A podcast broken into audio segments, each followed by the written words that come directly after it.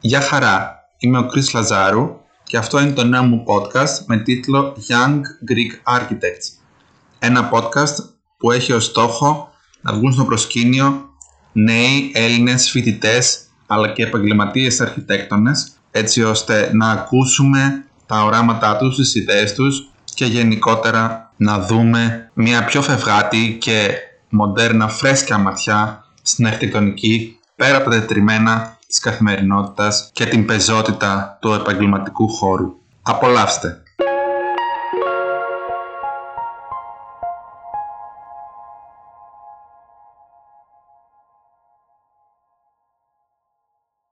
Καλησπέρα Γιώργο. Γιώργο από τη Μόσχα. Καλησπέρα, καλησπέρα. Λοιπόν, ο Γιώργος Γαβαλίδης, Γιώργος ή Γιώργος; Ε, νομίζω μπορούμε και Γιώργος. Ωραία, Γιώργος. Με τον Γιώργο γνωριστήκαμε πριν από ένα χρόνο περίπου, μέσα από το Instagram, εδώ που τα λέμε, κάπως έτσι ήταν, αν θυμάμαι καλά. Μέσα από κάποιες δημοσιεύσεις που είχαμε κάνει αμφότεροι και ουσιαστικά ενδιαφερθήκαμε να μάθουμε περί τίνος πρόκειται. Λοιπόν, θα ήθελες να μας κάνεις μια εισαγωγή για το ποιος είσαι, από πού προέρχεσαι, από πού κατάγεσαι, γενικότερα για τον εαυτό σου; Ναι, ε, ε, γενικά ε, από Θεσσαλονίκη είμαι. Ε, από ένα προάστιο στη Θεσσαλονίκη στην Ρεδεστό. Μάλλον πιο πολλοί θα ξέρουν τη Θέρμη, εκεί κοντά είναι. Εγώ την ξέρω την Ρεδεστό, έχω πάει πολλές φορές. Α, έχεις πάει κιόλας. Ναι, είναι γενικά μια περιοχή που οι περισσότεροι δεν την ξέρουν. Αλλά είναι, είναι αξιόλογη περιοχή. Τουλάχιστον είχα ωραία παιδικά χρόνια εκεί. Ε, γενικά δεν είμαι από μεγάλη οικογένεια. Ε, είμαστε τρία αδέλφια, μαμάς, μαμά, μαμά και μπαμπάς. Ε, γενικά, γενικά, ναι, τελειώσα το Λύκειο στη Θέρμη. Ε, στο ναι, στα, στην ίδια περιοχή. Μετά έδωσα Πανελλήνιες, πιστεύω ότι θα περάσω ε, μηχανικός περιβάλλοντος. Τελικά πέρασα μηχανικός περιβάλλοντος, αλλά δεν πήγα ποτέ στη σχολή. Γράφτηκα, αλλά δεν πήγα. Και αποφάσισα να δοκιμάσω κάτι καινούριο, κάτι λιγάκι διαφορετικό και γι' αυτό ήρθα στη Μόσχα. Μάλλον εδώ πέρα αξίζει να σημειώσω ότι ε, η μητέρα μου είναι από τη Ρωσία, οπότε είχα κάτι κοινό γενικά με τη χώρα, παρόλο που δεν τη γνώριζα καθόλου, αλλά πάντα είχα αυτό το ενδιαφέρον να, να μάθω κάτι παραπάνω. Και ήταν και αυτή η αφορμή με τη σχολή να δοκιμάσω κάτι καινούριο και γι' αυτό ανέβηκα στη Μόσχα να δω πώς, πώς θα γίνει. Ναι. Ρώσικα γνώριζες να μιλάς; Ε, ρώσικα ναι, τα ήξερα ε, κάπως υποσυνείδητα μάλλον πιο πολύ από τα παιδικά, από κάποιους ε, συγγενείς, γνωστούς φίλους που μας επισκέπτονται στην Ελλάδα. Ε, βέβαια ντρεπόμουν πάρα πολύ και δεν τα μιλούσα. Αλλά όταν, όταν ανέβηκα στη Μόσχα κάπως όλα έδεσαν και ήταν να τα ξέρω. Μάλιστα, Οπότε, ωραία. Ναι, σε ό,τι αφορά τη γλώσσα, ναι, σε ό,τι αφορά τη γλώσσα στάθηκα τυχερός. Συνεπώς μεγάλωσε στην Ελλάδα, στη Θεσσαλονίκη και κάποια στιγμή γύρω στα 18-19 πόσο ήταν εκεί πέρα ε, παυρόντιξες όλο και πήγες στη Μόσχα με την οποία με την Ρωσία δεν είχες κάποια σοβαρή σχέση. Δεν, δεν είχες καθόλου σχέση, όχι σοβαρή. ναι. ναι. Την ήξερα απλά σαν χώρα στο πάρτι. Σε ρωτάω γιατί ξέρω ότι τώρα... ναι. Σε ρωτάω γιατί ξέρω ότι τώρα είσαι πολύ ενταγμένος στη ρωσική πραγματικότητα, δηλαδή είσαι ένας βέρος Ρώσος αρχιτέκτονας.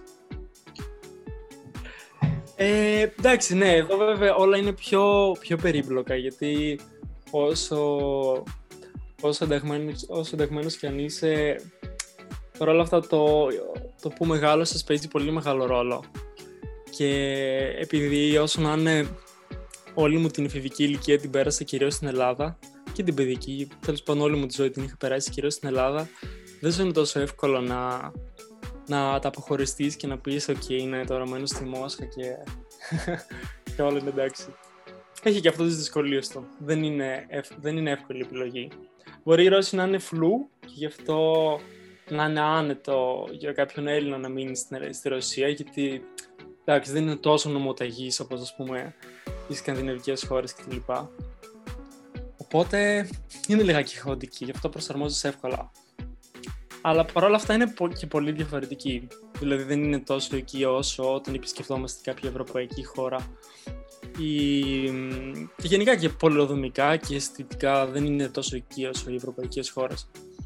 Όσο να είναι, είναι, είναι μια διαφορετική περίπτωση. Ναι, μάλιστα. Για μπορείς να μας πεις τώρα κάποια πράγματα σχετικά με την εισαγωγή σου στο Πανεπιστήμιο της Μόσχας και γενικότερα με τη ζωή. Μας είπες ήδη κάποια πράγματα σχετικά με τη ζωή στη Μόσχα και κάποιες διαφορές σχετικά με την Ελλάδα. Μπορείς να εμβαθύνεις λίγο μέσα σε όλο αυτό, στην εισαγωγή σου στο Πανεπιστήμιο και την καθημερινότητα στη ναι. Μόσχα, πώς είναι το κλίμα, πώς είναι οι άνθρωποι, πώς είναι η αρχιτεκτονική γενικότερα. Ε, ok. Okay. Ε, σε ό,τι αφορά το πανεπιστήμιο, που είναι το πρώτο, ε, ήταν αρκετά εύκολα, γιατί στη Ρωσία γενικά χαίρονται τους ε, ξένους φοιτητές. Δηλαδή για το, για το στάτους του πανεπιστημίου, ας πούμε, το να υπάρχουν Ευρωπαίοι φοιτητές είναι πάντα καλό. ναι, μπορεί να ακούγεται και αυτό λίγο περίεργο, αλλά όντως παίζει ρόλο. Οπότε δεν, ε, δεν ήταν πάρα πολύ απαιτητική όταν τους είχα πάρει τηλέφωνο, τους είχα γράψει το πρώτο email και τους είχα πει ότι με ενδιαφέρει να περάσω στη σχολή. Ε, οπότε η διαδικασία ήταν αρκετά εύκολη. Ναι, το μόνο που είχα να κάνω ήταν να έρθω, να κάνω μαθήματα σχεδίου, μαθήματα στη γλώσσα και να μάθω μαθηματικά, φυσική και αυτά στα ρωσικά. Ε, με πήραν εύκολα, πέρασα και είχα σπουδάσει για δύο χρόνια στο πρώτο πανεπιστήμιο, το οποίο ήταν πιο πολύ ε, μηχανική τέκτονες, μάλλον μοιάζει πιο πολύ με το σύστημα της Ελλάδας. Ε, ήταν κάτι το οποίο δεν μου πολύ άρεσε η αλήθεια ήταν, γιατί είχαν... Ε, εμβάθυναν πάρα πολύ στα κατασκευαστικά και γενικά σε πολλά τεχνικά χαρακτηριστικά. Κάτι το οποίο καταλάβαινα ότι εμένα δεν με, δεν με ενδιαφέρει τόσο πολύ. Ε, οπότε μετά άλλαξα σχολή ε, και εκείνο το πανεπιστήμιο ήταν στη Μόσχα. Ε, μετά όμως άλλαξα στο, στο Ινστιτούτο Αρχιτεκτονικής της Μόσχας, είναι ένα και μοναδικό. Γενικά στη Ρωσία ήταν το πρώτο παραδοσιακό, ας το πούμε έτσι, Ινστιτούτο Αρχιτεκτονικής.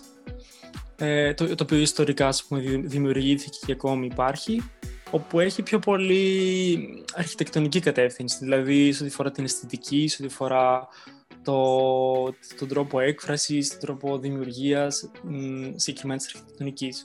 Και ο κατασκευαστικός γενικά και τα τεχνικά χαρακτηριστικά του κτηρίου, ας πούμε, είναι πάντα δευτερεύοντα.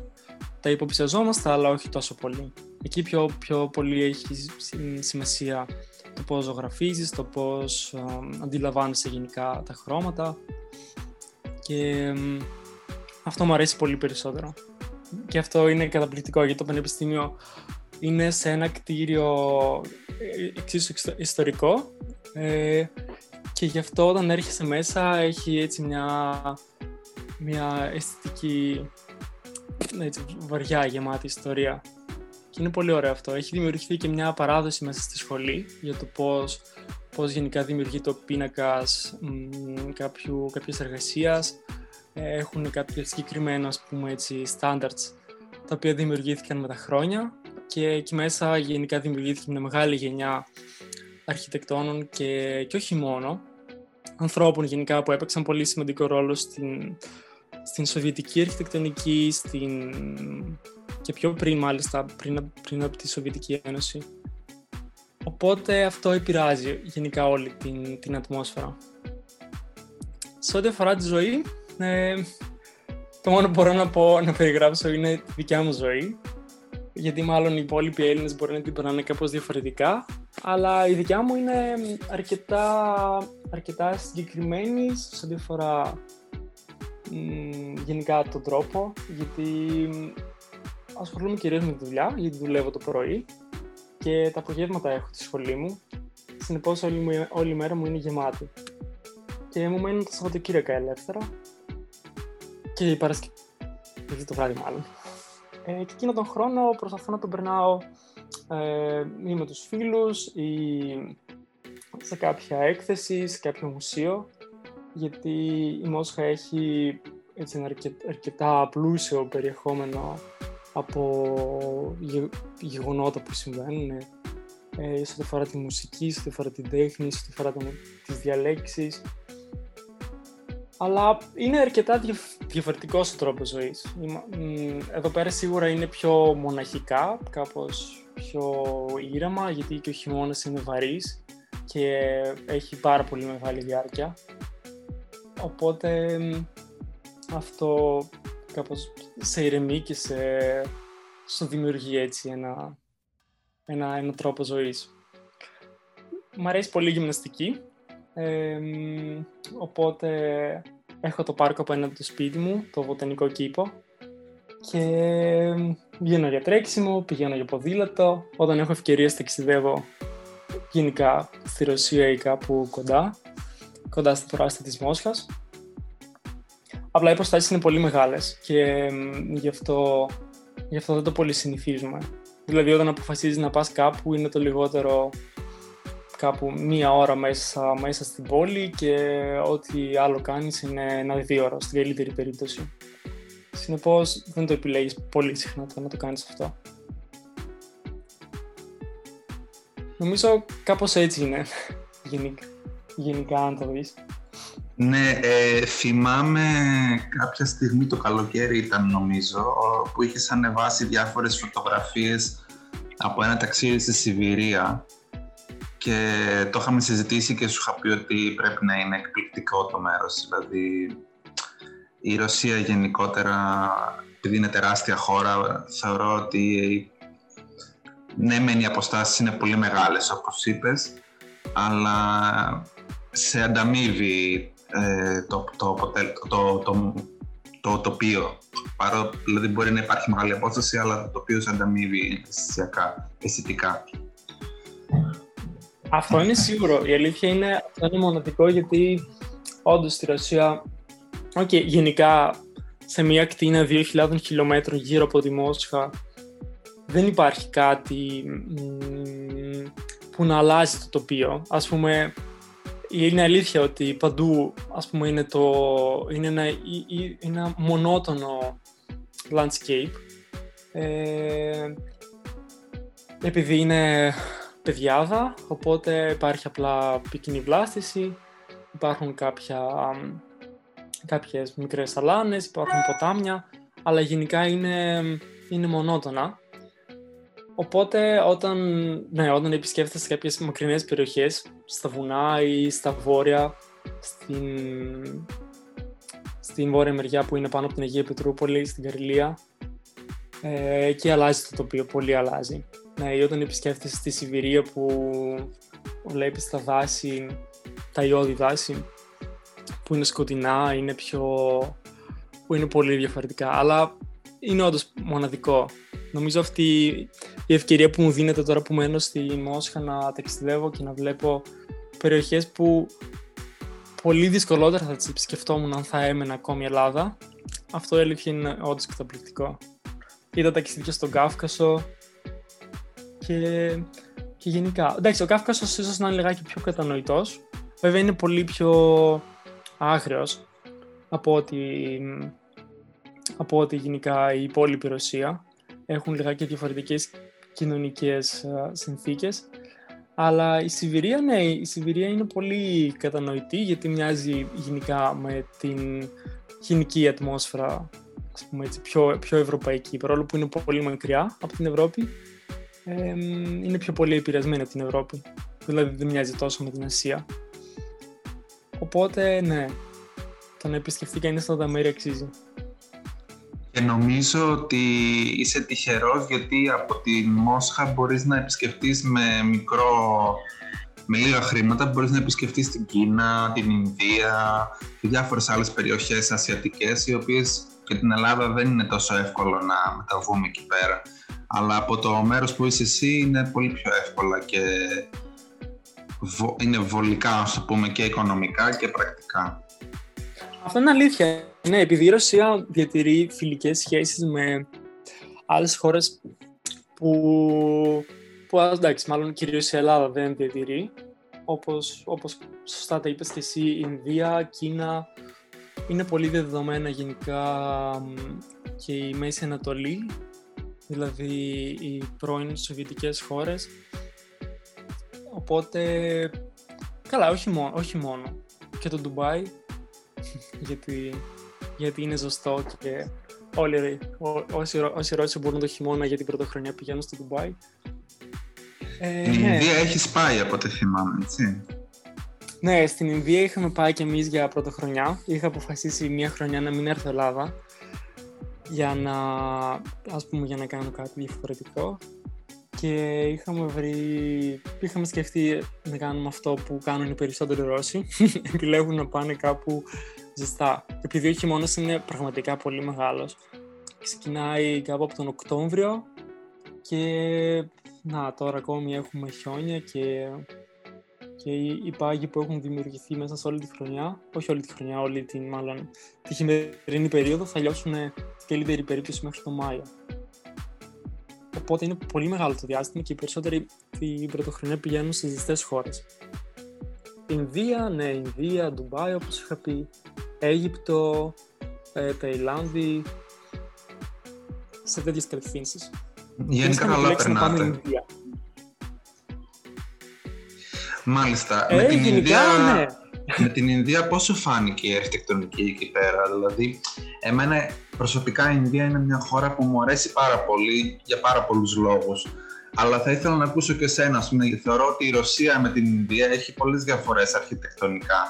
Γιατί στη Ρωσία επικράτησε το σοβιετικό μοντέλο πολεοδομίας, το, του, το, του μοντέρνου κινήματος δηλαδή, ενώ στην Ινδία βλέπουμε ότι υπάρχουν πιο παραδοσιακοί μεσαιωνικοί, ας το πούμε, οικισμοί, ε, φαβέλες, ε, σλάμς, γενικότερα κάποιοι ναοί, ίσως είναι λίγο διαφορετικά. Μπορείς να μας δώσεις μια γεύση από αυτά που είδες. Ε, η Ινδία ήταν το, το όνειρό μου από μικρός που για κάποιο λόγο πίστευα ότι αυτή η χώρα είναι, είναι, είναι πολύ διαφορετική από τις υπόλοιπες και, είχα, και μ' άρεσε αυτή η αίσθηση και η θρησκευτική που έχουν αλλά και τα χρώματα μ' άρεσαν γενικά όταν έβλεπα φωτογραφίες και τέτοια. Αλλά είχα πάθει πολύ μεγάλο πολιτισμικό σοκ όταν είχαμε πρώτο φτάσει στην Ινδία. Είχαμε φτάσει στο, στο Δέλχη, στο Νέο Δέλχη. Και όταν είχαμε βγει από το αεροπλάνο θυμάμαι είχαμε περάσει το πρώτο ένα τέταρτο σε κάποιο πεζοδρόμιο για να πάμε στο ξενοδοχείο μας και ήταν τόσο, τόσο δυνατό το σοκ που είχα απογοητευτεί πάρα πολύ γιατί δεν ήταν καθόλου η Ινδία που περίμενα να δω. Περίμενα να δω μια Ινδία πολύ διαφορετική πολιτισμικά, πολύ πιο, πιο ανοιχτή, πιο φιλόξενη, πιο, πιο ήρεμη. Ας πούμε όπως, τα, όπως περιγράφεται στον, στον Ινδουισμό, στον Βουδισμό, βέβαια, άξιζε το ταξίδι, εννοείται όπως και να έχει. Ήταν δύσκολο. Δεν, δεν μπορώ να πω ότι για μένα μου ήταν εύκολο, παρόλο που περίμενα ότι θα μου ήταν εύκολο. γιατί πάλι ο τρόπος με τον οποίο ζει, η, η, ζουν οι πόλεις τους και γενικά η κουλτούρα τους ε, είναι κάτι το πολύ ασυνήθιστο. Δηλαδή η πυκνότητα, όλη αυτή η ήχη, η φασαρία, η συνεχόμενη κίνηση ε, σου δημιουργεί ένα στρες. Γιατί ειδικά είμαι στη Μόσχα που όπως είπες και εσύ ότι γενικά πολυδομικά οι πόλεις δημιουργήθηκαν όπως έλεγε ο μοντερνισμός, δηλαδή έχουμε πολύ μεγάλες αποστάσεις μεταξύ των κτηρίων, έχουμε πάρα πολύ πράσινο. Στην ουσία, νομίζω οι περισσότερες ρωσικές πόλεις μοιάζουν πιο πολύ με πόλεις μέσα στο δάσος. Ε, εκεί είναι το ακριβώς αντίθετο, εκεί είναι τόσο πυκνά που νιώθεις ότι συνέχεια κάτι εισβάλλεις στον προσωπικό σου χώρο. Δεν μπορείς να απομονωθείς, δεν μπορείς να ηρεμήσεις, δεν μπορείς να, να σταθείς και να παρακολουθήσεις γιατί είσαι λευ, λευκός, οπότε τραβάς όλη την προσοχή ή απλά έχει πολλή κίνηση ο δρόμος. Και αυτό το οποίο επίσης δεν μου άρεσε ήταν ο θρησκευτικός φανατισμός. Είχαμε την ευκαιρία να επισκεφθούμε διάφορους ναούς και μουσουλμανικούς και, ε, Ινδουισ, ε, και, και, και Ινδουιστικούς ναούς. Νομίζω είχαμε, είχαμε επισκεφθεί ναι, και, και βουδιστικό ναό. Αλλά για κάποιο λόγο εκεί μέσα πάντα έχουν πολύ σημαντικούς νόμους, του οποίους πρέπει να τους στηρίσεις όταν μπαίνεις μέσα, μέσα στο ναό. Δηλαδή πρέπει να κινήσεις με συγκεκριμένη κατεύθυνση, πρέπει να είσαι με το πρόσωπο γυρισμένο σε κάποια συγκεκριμένα σημεία του ναού και γι' αυτό πάλι κάπως ένιωθες ότι συνέχεια σε ελέγχουν και ότι πρέπει να συμβιβαστείς με αυτό που, που κατά κάποιο τρόπο σου επιβάλλεται. Ναι, νομίζω όμως ότι την επισκεφτόμουν ξανά την Ινδία. Ίσως κάπου στα βόρεια αυτή τη φορά. Πιο βόρεια, δηλαδή στα βουνά, στα Ιμαλάια κάπου. Ή πολύ νότια μάλλον. Κεράλα. Ναι, στην Κεράλα, αυτό θέλω να πω. Μάλιστα. Ε, υπάρχει κάποιο project ή κάποια εργασία που έχεις ολοκληρώσει στη σχολή ή ατομικά ή στη δουλειά σου ε, αρχιτεκτονική, με αρχιτεκτονική φύση δηλαδή που να, θα ήθελες να μοιραστείς μαζί μας, να μας εξηγήσεις ε, περί τίνος πρόκειται.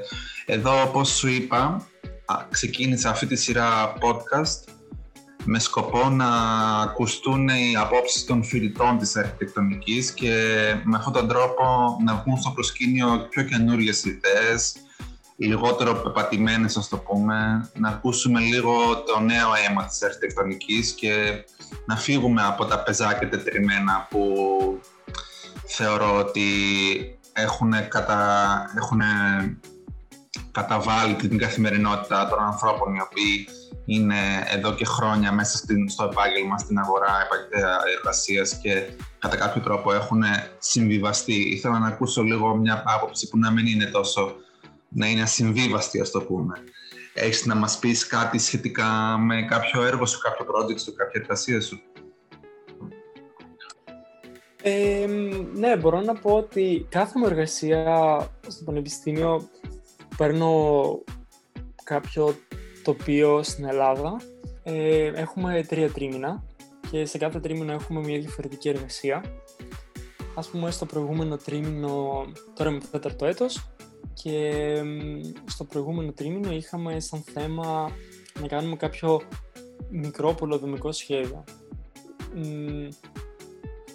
Και είχα επιλέξει να, να πάρω το αεροδρόμιο Κρήτης, όχι Κρήτης, Ηρακλείου, συγγνώμη, συγκεκριμένα το Καζαντζάκης, το οποίο επρόκειτο να κλείσει όταν θα ανοίξει το, το καινούργιο αεροδρόμιο του Ηρακλείου. Και είχα σκεφτεί, απλά η συγκεκριμένη περιοχή μου τέριαζε σε ό,τι φορά την έκθεση, γιατί στο Πανεπιστήμιο μας υποχρεώνουν να πάρουμε μια συγκεκριμένη έκθεση, ε, όχι μικρότερη και όχι μεγαλύτερη από κάποιους αριθμούς που, που μας λένε. Ε, και γενικά ήταν πολύ ενδιαφέρον το να πάρω αυτή την έκθεση γιατί ήταν ε, επίκαιρο και το θέμα με το ελληνικό όπου είναι και, και εκεί εξίσου ένα αεροδρόμιο. Είχα καθαρά, ήταν για μένα ένα πείραμα, απλά ήταν μια αναζήτηση για το πώς θα μπορούσε να ήταν ας πούμε μια σύγχρονη πόλη, μια σύγχρονη ελληνική πόλη και προσπαθούσα απλά να, να καταλάβω στο μυαλό μου τι είναι αυτό το οποίο με εκνευρίζει ας πούμε στην, στην ελληνική πόλη και τι είναι αυτό που μου αρέσει πάρα πολύ στην ελληνική πόλη. Γιατί από ό,τι φαίνεται και στη Μόσχα, ας πούμε, που το πολεοδομικό σύστημα είναι πολύ διαφορετικό από ότι της, της Ελλάδας και κατά κάποιο τρόπο μπορεί να φαίνεται πιο σωστό γιατί έχει πολύ, πολλά περισσότερα δημόσια πάρκα και δημόσιους χώρους Όμως καταλαβαίνω και εγώ ότι δεν νιώθω άνετα μέσα στο πολεμικό σχέδιο. Αντιθέτως, μπορεί να ακούγεται και αυτό λίγο παρά, περί, πα, παράξενο, είναι ότι μου αρέσει πολύ η ελληνική πόλη. Δηλαδή το, το πώς λειτουργεί η πόλη μας και γενικά ας πούμε τα κέντρα μας μάλλον είναι πιο σωστό να πούμε και όχι πλέον τα προάστια γιατί τα προάστια πλέον δυστυχώς κυρίως στη Θεσσαλονίκη και Αθήνα δεν είναι τόσο ενδιαφέρον γιατί είναι απλά, απλά μονότονα και έχουν απλά τη χρήση κατοικία. Ενώ το κέντρο είναι πολύ ενδιαφέρον. Δηλαδή αυτό το σύστημα που έχουμε ότι στον πρώτο όροφο πάντα έχουμε κάποια αγορά, οπότε πάντα υπάρχει κόσμος, πάντα υπάρχει κίνηση. Ο δεύτερος, τρίτος όροφος είναι συνήθως γραφεία και η υπόλοιπη όροφη είναι κατοικία. Είναι πολύ σωστό γιατί δεν ξοδεύεις χρόνο στο να πας κάπου, όλα είναι μέσα στη γειτονιά σου, δημιουργείς σχέσεις, συναστρέφεσαι, εμπιστεύεσαι κάποιον πολιτή κτλ. Στη Μόσχα, ας πούμε, δεν έχουμε κάτι τέτοιο. Πρέπει να εξοδέψω μια μισή ώρα για να πάω κάπου ή πρέπει να, για να, ας πούμε, για να δω το γιατρό ή γενικά δεν είναι τόσο βολικό. Δεν δημιουργείται πάντα, ας πούμε, αγορά στον πρώτο όροφο, οπότε περπατάς πολλή ώρα μπροστά σε ένα μονότονο κτίριο. Οπότε είχα σκεφτεί ότι μπορούμε να διατηρήσουμε κατά κάποιο τρόπο το υπάρχον σύστημα, δηλαδή έτσι να υπάρχει ας πούμε πυκνή δόμηση. Ίσως θα μπορούσε να ήταν ας πούμε κάθε κτίριο με λίγο διαφορετική αρχιτεκτονική. Να είναι πιο μοναδικό δηλαδή από το διπλανό κτίριο. Να διατηρήσουμε όμως και αυτόν τον τρόπο που έχουμε την αγορά στον πρώτο όροφο και στο δεύτερο τρίτο ας πούμε κάποια, κάποιον άλλον χώρο γραφείου ή όχι απαραίτητα και μετά κατοικία. Απλά θέλουμε περισσότερο πράσινο χώρο, περισσότερο δημόσιο χώρο, περισσότερο χώρο για μετακίνηση με άλλα μέσα πέρα από το αυτοκίνητο. Κατά τα άλλα πιστεύω ότι μπορεί να γίνει και αυτό, απλά πρέπει να σκεφτούν από πριν ε, να επιβληθούν κάποιοι νόμοι οι οποίοι όντως πρέπει να δημιουργηθούν, ας πούμε, σε ό,τι αφορά το αυτοκίνητο, σε ό,τι αφορά το να να πάντα να δημιουργείται, να σκεφτόμαστε πού πρέπει να, να υπάρχουν πάρκινγκ για τα αυτοκίνητα. Ε, σε ό,τι αφορά, ας πούμε, τη Μόσχα, σε αυτό πάντα, στις περισσότερες φορές τουλάχιστον, αν όχι πάντα, αυτό σκέφτεται το σκέφτονται από πριν. Οπότε, ας πούμε, αγοράζεις ένα διαμέρισμα, ταυτόχρονα μπορείς να αγοράσεις και, και να αφήσεις και το πάρκινγκ. Οπότε, ας πούμε, αυτό το θέμα το έχεις λύσει. Νομίζω αν λύναμε αυτά τα ζητήματα στην Ελλάδα, δηλαδή πάρκινγκ, δημόσιο χώρο και διαφορετικός τρόπος μετακίνησης πέρα από το αυτοκίνητο, νομίζω θα ήταν πολύ σωστό. Ή το ότι ας πούμε δεν σκεφτόμαστε στην Ελλάδα πάντα το ένα πλάνο επέκταση για τα μέσα μαζικής μεταφοράς. Δηλαδή, τώρα που και εγώ που μένω στην Ερδεστό, που αυτή η περιοχή γενικά δημιουργήθηκε κυρίως το 2000 και λίγο πιο πριν, όταν από το κέντρο άρχισε να μετακομίζει ο κόσμος στα προάστια, είναι γενικά άγνωστο το πώς θα μετακινούνται οι μελλοντικοί κάτοικοι αυτών των περιοχών μέχρι το κέντρο. Δηλαδή είναι κρίμα που ακόμη και τώρα δεν σκεφτόμαστε, δεν κάνουμε μια πρόληψη το, το, το πώς θα είναι το μελλοντικό μας πολεοδομικό σύστημα. Απλά χτίζεται όπως χτιζόταν παλιά και νομίζω ότι πολύ σύντομα θα έχουμε ακριβώς τα ίδια προβλήματα αν δεν επιβληθούν κάποιοι κανονισμοί. Αυτό ήταν ένα από τα ένα, μια από τις πιο ενδιαφέρον αναζητήσεις που έχω κάνει στο αφορά κάποιο project. Έχω κάνει βέβαια ε, κάποια άλλα μικρότερα, αλλά ας πούμε την πολεοδομία είναι ένα θέμα το οποίο με, με, με ενδιαφέρει κάπως ιδιαίτερα. Πολεοδομικά, ε, στην εργασία αυτή που έκανες για το αεροδρόμιο του Ηρακλείου, εφάρμοσες κάποιο συγκεκριμένο μοτίβο πολεοδομικό στην ρημοτομία που έκανες ή ήταν κάτι μεικτό; Μάλλον ήταν κάτι πιο πολύ μεικτό. Προσπάθησα να διατηρήσω δηλαδή την... Ε, καταρχήν είχα ξεκινήσει τη μελέτη ότι ας πούμε έχουμε εκεί πέρα τρεις ε, αεροδιαδρόμους και ε, είχα δημιουργήσει τον έναν αεροδιάδρομο σαν, σαν αεροδιάδρομος πρασίνου εν μέρη, δηλαδή μπορεί να διατηρηθεί ο αεροδιάδρομος σαν σαν ένα πάρκο το οποίο συνδέει την υπάρχουσα πόλη του Ρακλείου με τη μελλοντική πόλη και αυτός ο διάδρομος απλά έχει έτσι μια χρήση α, πεζοδρόμου κατά κάποιο τρόπο. Ο δεύτερος αεροδιάδρομος θα μπορούσε να χρησιμοποιηθεί ακριβώς σαν, σαν βασικός άξονας για τη δημιουργία του σύγχρονου του, του σύγχρονου ας πούμε, αστικού τοπίου που επρόκειτο ας πούμε, θεωρητικά να δημιουργηθεί. Και ο τρίτος αεροδιάδρομος θα μπορούσε ας πούμε, να δημιουργηθεί καθαρά σαν με χρήση κάποια ας πούμε, πιο επιχειρηματική ή κάποια πιο πανεπιστημιακή. Οπότε Ναι, οπότε ας πούμε ήταν ένα γενικά μία μίξη, μία μίξη έτσι α, πυκνού, πυκνής δόμησης με χαρακτηριστικά ας πούμε κάποιες σύγχρονες πόλεις, πιο πράσινης, πιο φιλικής, πιο... Μάλλον ναι, πιο φιλικής στο περιβάλλον και στον ίδιο τον άνθρωπο και στον τρόπο ζωής του.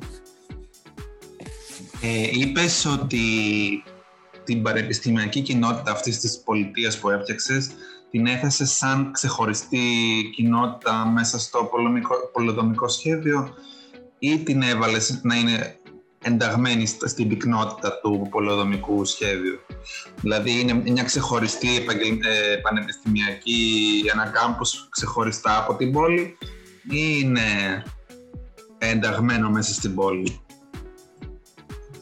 Είναι, είναι ενταγμένο. Πιστεύω ότι αυτό είναι το πιο σωστό. Και εγώ συμφωνώ ότι... μαζί σου. Ότι γενικά όλες αυτές, όλες αυτές οι πόλεις και στη Ρωσία που δημιουργήθηκαν α, μόνος τους για να διατηρήσουν μόνο μία χρήση, ε, γενικά δημιουργήσαν τώρα δηλαδή, ας πούμε, τώρα στη Ρωσία, αυτό είναι ένα πρόβλημα, γιατί στη Σοβιετική Ένωση είχαν δημιουργηθεί πάρα πολλά πολλές πόλεις καθαρά για την εξόριξη κάποιου μεταλλεύματος και ας πούμε τώρα το μετάλλευμα αυτό τελειώνει ή πλέον δεν υπάρχει λόγος να το εξορίξεις και αυτή η πόλη τώρα είναι ένα πρόβλημα. Ήδη οι άνθρωποι ακόμη εκεί ζουν, όμως δεν υπάρχει λόγος να διατηρηθεί κατά κάποιο τρόπο αυτή η πόλη. Οπότε γενικά πιστεύω ναι, ότι και το πανεπιστήμιο μ, καλό είναι να είναι κοντά. Ίσως βέβαια να μην έχει την κεντρική θέση μέσα στην πόλη, γιατί όσο να είναι και αυτό θα είναι κατά κάποιο τρόπο ένα αστικό κενό, γιατί δεν, δεν, δεν χρησιμοποιούν όλοι το κάμπος του Πανεπιστημίου, το χρησιμοποιούν απλά συγκεκριμένα άτομα και αυτό για κάποια χρονική περίοδο. Οπότε πρέπει να είναι κοντά, ναι, γιατί θα είναι πιο προσβάσιμο, πιο, πιο κοντά στον, στους χρήστες. Ε, βέβαια, ναι, ήταν το είχα δημιουργήσει σαν, ε, σαν γενικά ένα hub ε, από πανεπιστημιακό και επιχει, ε, επιχειρηματικό. Δηλαδή είχα σκεφτεί ότι θα μπορούσε να είναι ένα πιο, πιο δύσκολο, κάτι πιο δύσκολο από ότι ένα πανεπιστήμιο. Δηλαδή να έχει διάφορες χρήσεις και όχι μόνο πανεπιστημιακή. Γενικά πιστεύω ότι το να είναι κάτι πλέον μόνο με μία χρήση δεν, δεν αποσκοπεί πλέον. Δηλαδή, ας πούμε και τα σχολεία μας κλείνουν όταν τα παιδιά φεύγουν από το σχολείο και μετά παραμένει ας πούμε ένα, ένα άδειο κτίριο για το υπόλοιπο μισό της ημέρας. Ενώ θα μπορούσε να υπάρχει κάποιο, κάποιο κέντρο ίσως για κάποιες ομάδες που έχουν κάποια ενδιαφέροντα και θα μπορούσαν απλά να χρησιμοποιούν τον ίδιο χώρο και για πέρα από ότι είναι πέρα από το σχολείο. Μάλιστα. Ε, θα ήθελα να σου κάνω την εξής ερώτηση. Ε, έχεις συζητήσει ποτέ με καθηγητές σου ή με ανθρώπους του χώρου της αρχιτεκτονικής από τη Ρωσία; Τους έχεις κάνει ποτέ ερώτηση σχετικά με την σύγχρονη ελληνική αρχιτεκτονική, τη σύγχρονη ελληνική πόλη και το πώς βλέπουν αυτή τη σύγχρονη κατάσταση της αρχιτεκτονικής στην Ελλάδα; Ε, υπάρχει κάτι τέτοιο, κάποιο παράδειγμα τέτοιο από την εμπειρία σου; Ε, ναι, έχουμε κάνει συζητήσεις με τους... Γενικά όλοι οι άνθρωποι, οι περισσότεροι άνθρωποι που με περιβάλλουν στη Ρωσία και έχουν σχέση με την αρχιτεκτονική είναι Ρώσοι, πέρα από τον αδελφό μου. Ε, ναι, η αλήθεια είναι ότι δυστυχώς οι περισσότεροι πιστεύουν ότι οι ελληνικές πόλεις είναι άσχημες. Δυστυχώς, βέβαια, δυστυχώς αυτό, ναι. Δεν μπορούν, μάλλον και σαν τουρίστες, δηλαδή όταν επισκέφτεσαι, ας πούμε, την Αθήνα για ένα τριήμερο, τετραήμερο, ε, δεν έχεις το χρόνο να, να την μάθεις και να την δεις τόσο βαθιά όσο, όσο είχαμε εμείς. Ας πούμε και την ίδια τη Θεσσαλονίκη έρχονται και απλά μέσα σε ένα τριήμερο την αξιολογούν από το πόσο εύκολα μετακινήθηκαν, από το πόσο εύκολα ε, βρήκαν κάτι το οποίο τους ενδιέφερε, βρήκαν εύκολα την οδό που τους ενδιέφερε, βρήκαν νόστιμο φαγητό κτλ. Και βέβαια πιστεύω ότι αυτή είναι και η μέρη σωστή κριτική, γιατί το ίδιο κάνουμε και εμείς όταν επισκεφτόμαστε κάποια πόλη στην Ευρώπη.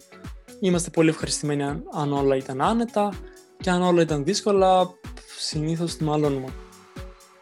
Οπότε, ναι, οι περισσότεροι πιστεύουν ότι είναι λίγο, λίγο ασχημούλικες οι ελληνικές πόλεις. Ε, βέβαια, οι περισσότεροι δεν καταλαβαίνουν το πώς δημιουργήθηκε το τοπίο αυτό. Αλλά όλοι αναγνωρίζουν το ότι σίγουρα κάποτε ήταν όλα διαφορετικά. Απλά πλέον έχει θαυτεί κάπως αρκετά βαθιά το, το, το ιστορικό παρελθόν. Αλλά όχι και τόσο ιστορικό, ας πούμε και 100 χρόνια πριν. Αλλά πλέον σου είναι δύσκολο πολύ να οραματιστείς πώς ήταν η, η Θεσσαλονίκη, η Ελλάδα και γενικά, ναι, ε, οποιαδήποτε περιοχή πριν 100 χρόνια, γιατί έχει αλλάξει πολύ το τοπίο. Ε, μάλιστα. Νομίζω ε... ότι η απάντηση δεν είναι η πιο ευχάριστη. Γενικά όλοι αξιολογούν συνήθως την Ελλάδα με το φαγητό και την παραλία, τον ήλιο και τη θάλασσα. Πολύ λίγοι ξέρουν κάτι για, γενικά για την σύγχρονη αρχιτεκτονική στην Ελλάδα. Αλλά ok, okay, μπορούμε και εμείς οι ίδιοι να ομολογήσουμε ότι τον προηγούμενο αιώνα δεν είχαμε κάποια τόσο α, έντονα έργα αρχιτεκτονικά. Πέρα από ας πούμε τους Ολυμπιακούς Αγώνες, ναι όλοι ξέρουν τον Καλατράβα που δημιούργησε πολλά έργα εκείνη την περίοδο αλλά μέσα στον 20ο αιώνα δεν είχαμε τόσο έντονα. Πολλοί ξέρουν τον Δοξιάδη αλλά από τις, από τις επαφές μου μέχρι εκεί. Κάποιοι ξέρουν τον Γιάννη Ξινάκη επίσης αλλά δεν είναι τόσο δεν γνωρίζουν τόσο καλά. Ναι, μάλιστα. Κατάλαβα περίπου τι θες να πεις και νομίζω και εγώ είμαι σύμφωνος με τα περισσότερα από όσα είπες. Ε, θα ήθελα τώρα, αν μπορείς, να μου πεις ε, πώς είναι η εμπειρία σου με το γραφείο του αδερφού σου, το GAFA Architect, όπου ξέρω ότι δουλεύεις εκεί πέρα και είναι ένα κανονικό μεγάλο γραφείο αρχιτεκτονικής στη Μόσχα και θα ήθελα να μου πεις και γι' αυτό λίγα λόγια. Ναι, η γκάφα είναι ένα... Είναι σαν το δεύτερο μου σπίτι κατά κάποιο τρόπο, γιατί όταν είχα έρθει στη Μόσχα και ήμουν ακριβώς τόσος 19-20 χρονών, ήταν το πρώτο μέρος που πήγαινα μετά το πανεπιστήμιο και ε, στην ουσία εντάξει στα 19 στα 20 γνώριζα για την αρχιτεκτονική όσα, όσα μπορεί να γνωρίζει ένας 19χρονος ε, οπότε εκεί ξεκίνησαν όλα μου τα πρώτα βήματα. Εκεί έκανα τις πρώτες μου μακέτες, μετά έκανα κάποια, κάποια πιο μικρά αρχιτεκτονικά δημιουργήματα, όχι κτίρια δηλαδή, κάτι πιο, πιο, πιο μικρά. Ε, πιο μεγάλα μετά, τώρα ασχολούμαστε πολύ έντονα με το, εγώ και η ομάδα μου πιο πολύ με το landscape και με την πολεοδομία κυρίως Βέβαια, το γραφείο πλέον έχει μεγαλώσει πολύ και έχουν δημιουργηθεί πολλές ομάδες ε, οι οποίοι πλέον δηλαδή ασχολούμαστε με, με όλα τα επίπεδα της αρχιτεκτονικής από το μηδέν δηλαδή, από την πολεοδομία και μέχρι να παραδίδουμε ολόκληρα έργα. Οπότε είχα την ευκαιρία να μέσα αυτά τα τρία χρόνια που δουλεύω είχα την ευκαιρία να βρεθώ σε διάφορα group και να δοκιμάσω κάτι από όλα αυτά κάποια μου άρεσαν λίγο περισσότερο, κάποια λίγο λιγότερο. Τώρα όμως με, με ενδιαφέρει πάρα πολύ η πολεοδομία και ο τρόπος που, που δημιουργείται γενικά μια μελλοντική πόλη. Και είναι κάτι το οποίο μας ανησυχεί γενικά σαν, σαν γραφείο. Ασχολούμαστε πολύ με το, με το αντικείμενο αυτό γιατί στη Μόσχα η Μόσχα επεκτείνεται πολύ γρήγορα. Είναι πολύ έντονο το, το φαινόμενο της αστιφιλίας στη Ρωσία και η Μόσχα μαζεύει κόσμο γενικά από όλη την περιφέρεια, από όλη τη χώρα και είναι πολλοί αυτοί οι οποίοι επιθυμούν να αγοράσουν έστω κάποιο διαμέρισμα μ, κοντά στη Μόσχα. Γιατί εντάξει μέσα στο κέντρο της Μόσχας βέβαια είναι πολύ ακριβά πλέον. Οπότε περισσότεροι προτιμούν τα προάστια που είναι περίπου μια μισή δύο ώρες από το κέντρο. Είναι δηλαδή μια απόσταση μεγάλη. Ίσως όχι σε χιλιόμετρα αλλά λόγω των μέσων μαζικής μεταφοράς και επειδή όλα αυτά ακόμη αναπτύσσονται, δεν είναι τόσο προσβάσιμες αυτές τις περιοχές. Οπότε εμείς ε, δημιουργούμε διάφορα σχέδια. Ε, είναι βέβαια με πολύ συγκεκριμένο τρόπο η δόμηση. δεν είναι δηλαδή τόσο, τόσο ελεύθερη ας πούμε. Ε, οι developers εδώ πέρα έχουν πολύ συγκεκριμένους τρόπους και τρόπους δημιουργίας. Ναι. Γιατί δεν τους, δεν τους συμφέρει τέλος πάντων να, να χτίζουν με τον ευρωπαϊκό τρόπο. Οπότε χτίζουν με έναν δικό τους τρόπο. Όπου κυρίως είναι 17 όροφες πολυκατοικίες σε μια λάνα. Που ναι, αυτό η αλήθεια είναι μοιάζει λιγάκι με την Ασία. Αλλά εμείς στο γραφείο μας προσπαθούμε να το αλλάξουμε αυτό και συνέχεια είμαστε σε επαφή με, με τους developers και τους εξηγούμε και τους δείχνουμε καινούριους τρόπους και καινούριους μεθόδους το πώς μπορείς να αναπτύξεις μια πόλη με, με παραδείγματα από την Ευρώπη, την Αμερική, την Ασία που είναι γενικά ας πούμε τρεις, τρεις διαφορετικοί μέθοδοι.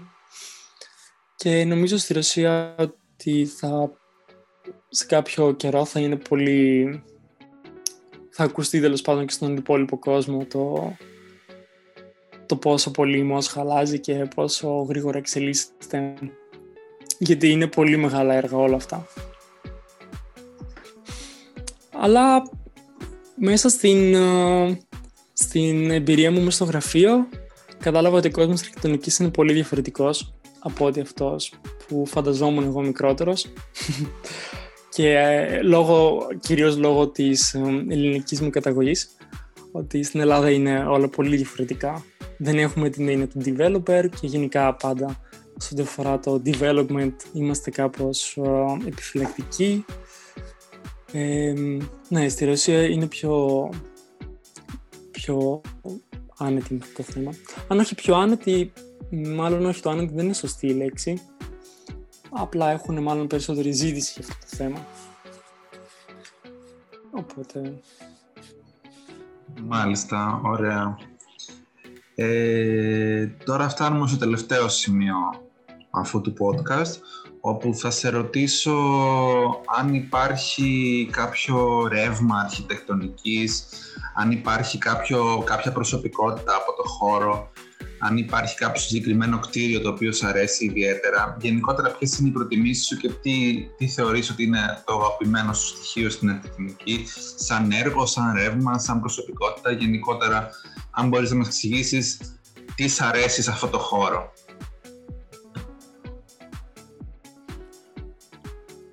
Νομίζω το πιο σημαντικό για μένα είναι ο τρόπος που, που χρησιμοποιούμε τα υλικά γιατί μπορείς να χρησιμοποιήσεις τα ίδια υλικά και να φτιάξεις κάτι το οποίο δεν θα είναι τόσο όμορφο ή τόσο λειτουργικό και είναι κρίμα, είναι μια σπατάλη. Οπότε νομίζω τα υλικά, το πώς τα συνθέτουμε μεταξύ τους, η πέτρα, το ξύλο, το μπετό, είναι αυτά τα οποία ας πούμε, επηρεάζουν άμεσα και το και το μάτι όταν βλέπεις το κτίριο, όταν το αντιλαμβάνεσαι, πώς έχει δημιουργηθεί το τούβλο, τα χρώματά του και γενικά η μορφή των υλικών. Από γενικά μέσα σε μια αναζήτησή μου τώρα πρόσφατα για το μάθημα της ιστορίας που είχαμε να δημιουργήσουμε ένα άλμπουμ με την αρχιτεκτονική στο δεύτερο ήμιση του 20ου αιώνα. Ε, είναι μια εργασία που κάνουμε κάθε τρίμηνο ε, απλά προσθέτουμε κάθε φορά συν 50 χρόνια και κάνουμε μια καινούργια εργασία. Ε, είχα βρει πάρα πολλούς νέους Έλληνες αρχιτέκτονες που δεν τους γνώριζα έως τώρα και ήταν, είχα, με μελέτησα τις εργασίες τους και είχα μείνει πραγματικά ενθουσιασμένος από το κατά βάθος πόσο, πόσο, πόσους ανθρώπους, πόσες προσωπικότητες είχαμε στην Ελλάδα οι οποίες μπορού, επι, επηρέασαν πραγματικά την... ή μάλλον θα μπορούσαν ακόμη περισσότερο να επηρεάσουν την, την κατάσταση γενικά της χώρας. Ε, επειδή δεν ήταν μόνο αρχιτέκτονες, ήταν και, και επιστήμονες, ας πούμε ο Τάκης ο Ζανέτος, ο Δοξιάδης ή ο Ιάννης Ξινάκης που ήταν πολύ σπουδαίοι άνθρωποι. Απλά το έργο τους στην Ελλάδα ίσως δεν έχει αναδειχθεί τόσο όσο θα, θα, θα έπρεπε μάλλον. Γιατί αυτοί οι άνθρωποι έχουν επηρεάσει πολύ το, τον τρόπο σκέψης στο εξωτερικό, αλλά όχι τόσο πολύ στην Ελλάδα, παρόλο που ήταν Έλληνες. Και αυτό είναι κάπως ε, αντιφατικό. Οπότε, ναι, μπορώ να πω ότι μ, αρέσουν τα έργα του Κωνσταντινίδη, τα ξενία, ας πούμε το ξενία Καλαμπάκας και γενικά ο τρόπος με τον οποίο ο Κωνσταντινίδη συνδέει το κτίριο στο τοπίο, στο φυσικό τοπίο και το κάνει με έναν πάρα πολύ ωραίο τρόπο, πάρα πολύ αρμονικό. Δηλαδή η σύνθεση, το, το μέγεθος, το scale, το πώς αντιλαμβάνεσαι διάφορες οπτικές γωνίες μέσα από το κτίριο ή όταν στέκεσαι δίπλα από το κτίριο, πώς αρμονικά είναι δεμένο με, με, το, με, με κάποιον όγκο που υπάρχει γύρω, για παράδειγμα το ξενιού Καλαμπάκας, πώς, πώς, είναι, πώς είναι μαζί με τα μετέωρα ε, ναι, ή στα Ιωάννη, το, για παράδειγμα, το, το καφέ Όαση. Οπότε νομίζω από τους Έλληνες αυτοί ήταν οι πιο, αυτοί οι οποίοι μου αρέσουν πραγματικά πολύ.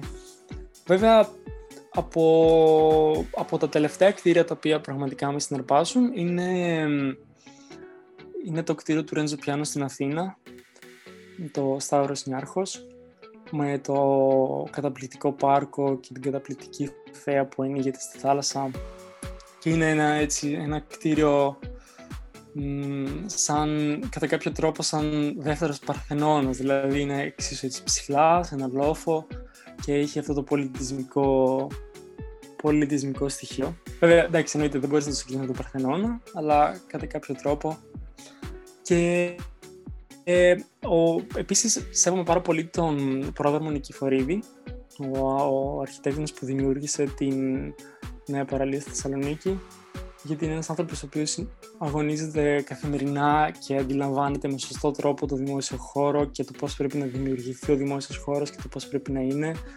Και νομίζω είμαστε πολύ τυχεροί εμείς στη Θεσσαλονίκη που έχουμε ένα τέτοιον άνθρωπο ο οποίος συνέχεια προσπαθεί να φέρει αυτό το, τον ευρωπαϊκό τρόπο σκέψης και αντίληψης της αρχιτεκτονικής και με την αξιοποίηση των ιστορικών κτηρίων στη Θεσσαλονίκη, ε, κυρίως βιομηχανικών και που επιδιώκει την, την δημιουργία του δημόσιου χώρου. Πιστεύω ότι είναι το πιο σημαντικό που χρειαζόμαστε στην Ελλάδα.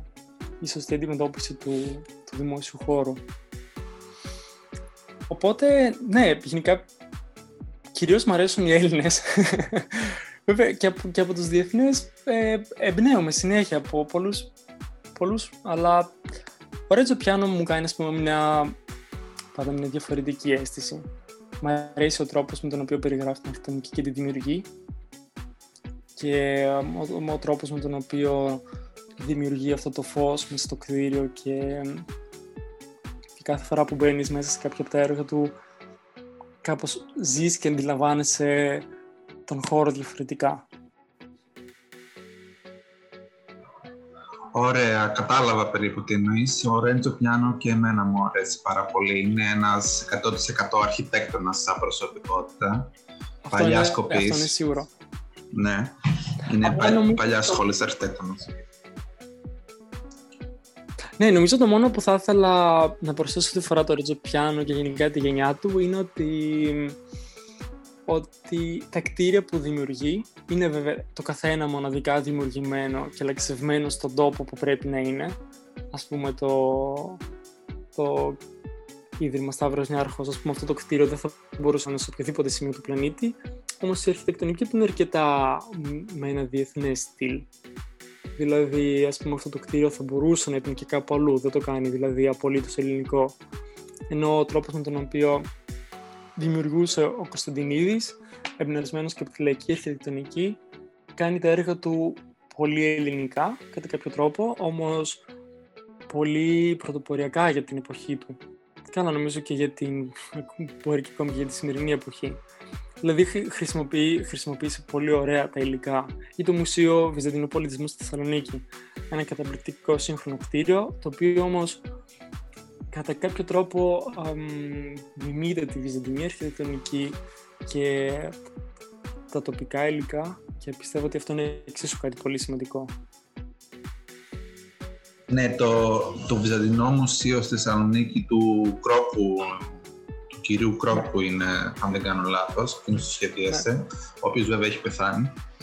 Ε, αλλά είναι ένα πολύ ωραίο δείγμα νεοβυζαντινού στυλ, το οποίο όμως δεν εμπίπτει σε μιμητισμό, έτσι, ε, όπως ήταν κάποια με τα μοντέρνα κτίρια, ας πούμε, τα οποία πραγματικά ήταν, ας πούμε, λίγο αστεία, ας το πούμε. Είναι ένα σοβαρό δείγμα έτσι, μίξης του παραδοσιακού στυλ με το μοντερνισμό. Και εγώ το θεωρώ αξιόλογο. Νομίζω είναι ένα από τα πιο, ένα από τα πιο ωραία σύγχρονα κτίρια που έχει η Θεσσαλονίκη. Και το, το, το, ναι, ξέχασα το κτίριο. Το μουσικό μέγαρο. Στη Θεσσαλονίκη επίσης προσπάθησε κατά κάποιο τρόπο να μιμηθεί τη βυζαντινή αρχιτεκτονική, αλλά μάλλον δεν τα κατάφερε τόσο καλά όσο, όσο το Μουσείο Βυζαντινού Πολιτισμού. Ναι, το Μέγαρο θυμίζει λίγο κατά κάποιο τρόπο Βυζαντινό ναό. Βέβαια υπάρχει και η άλλη οπτική. Ο ναι. πατέρας μου ας πούμε λέει ότι του θυμίζει ίδρυμα για ψυχιατρικά προβλήματα. Ναι, Υπάρχουν πολλές οπτικές. Βέβαια, πολύ ωραίο είναι το, το M2 το κτίριο, το απέναντί του. Α, του Αράτε Σουζάκη. Ναι, ακριβώς του Ιάπων αρχιτέκτονα.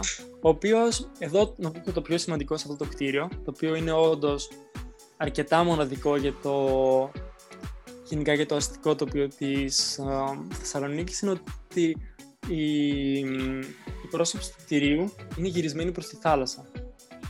Κάτι το οποίο είναι πολύ σημαντικό γιατί στην, στην Ελλάδα για κάποιο λόγο εμείς δεν αξιοποιούμε καθόλου την, το παραλιακό μέτωπο σαν, σαν, σαν κάτι το τόσο σημαντικό. Δηλαδή έχουμε ένα, μια τόσο ωραία θάλασσα και τις περισσότερες φορές γυρίζουμε πλάτη.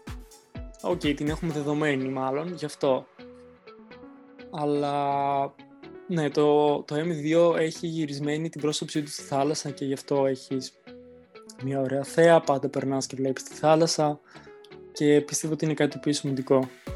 Γιατί ας πούμε το, το μουσικό μέγαρο από μόνο του σαν κτίριο δεν έχει καμία επαφή με τη θάλασσα. Είναι ένα κτίριο από μόνο του. Θα μπορούσε να είναι ακριβώς έτσι όπως είναι και σε κάποιο άλλο σημείο μακριά από τη θάλασσα και δεν θα άλλαζε καθόλου. Βέβαια, εντάξει, αυτό είναι με αρκετά κτίρια. Α πούμε και το Βασιλικό Θέατρο δεν έχει καμία επαφή με τη θάλασσα, παρόλο που είναι κοντά στη θάλασσα. Αλλά νομίζω και με αυτό θα μελλοντικά θα μπορούσαμε να το σκεφτούμε πιο σοβαρά. Ναι, έχεις απόλυτο δίκιο πιστεύω. Είναι ένας ε, παράγοντας που στην Ελλάδα δεν έχει πάρει την κατάλληλη θέση και σημασία που θα έπρεπε να έχει και είναι ωραίο από το επισημαίνεις εσύ.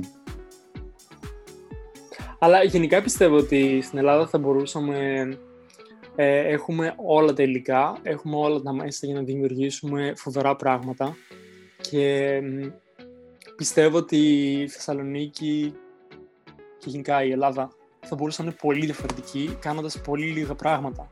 Απλά αξιοποιώντας σωστά κάποια βασικά τοπονύμια και να καταφέρει να δημιουργήσει κάτι σημαντικό μέσα σε αυτά. Ας πούμε, άμα θα αξιοποιούντουσαν η Μίλια Λατίνη. Καλά, προφανώς και δεν είμαι ο πρώτος που τα λέει όλα αυτά. ε, δεν είναι κάτι καινούριο, αλλά πιστεύω ότι είναι κάτι το οποίο θα ήταν πολύ σημαντικό άμα αξιοποιήσουμε όλα αυτά τα, τα πρώην βιομηχανικά κτίρια για τη δημιουργία πολιτισμικών χώρων και όχι μόνο.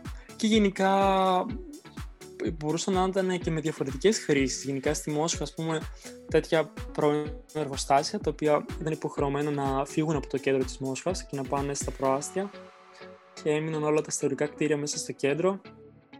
Μέσα αυτά δημιουργήθηκαν μ, διάφορες υποδομές και όχι μόνο καταστήματα και εστιατόρια, αλλά και κατοικίες και γραφεία και δυστυχώς ούτε αυτό το έχουμε στην Ελλάδα.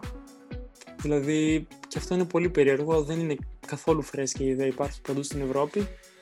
Όμως, εμείς για κάποιο λόγο δεν το έχουμε αυτό, τουλάχιστον στη Θεσσαλονίκη.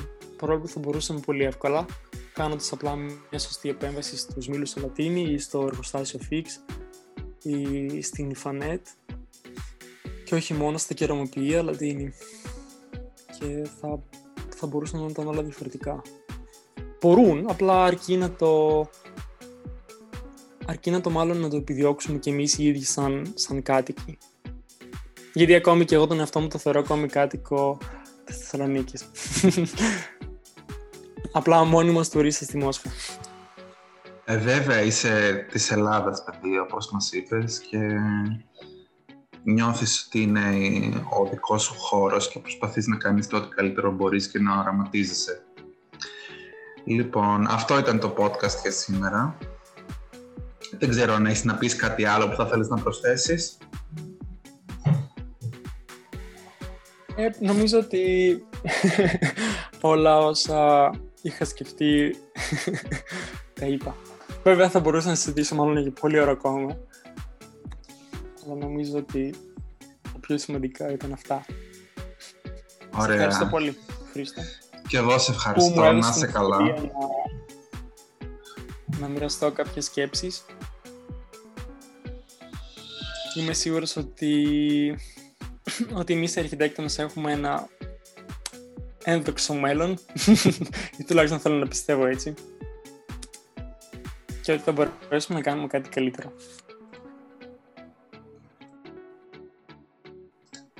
Ωραία. Θα τα ξαναπούμε στο επόμενο επεισόδιο podcast. Μέχρι τότε, αν σας άρεσε αυτό το podcast, ακολουθήστε μας στις πλατφόρμες που το έχουμε ανεβάσει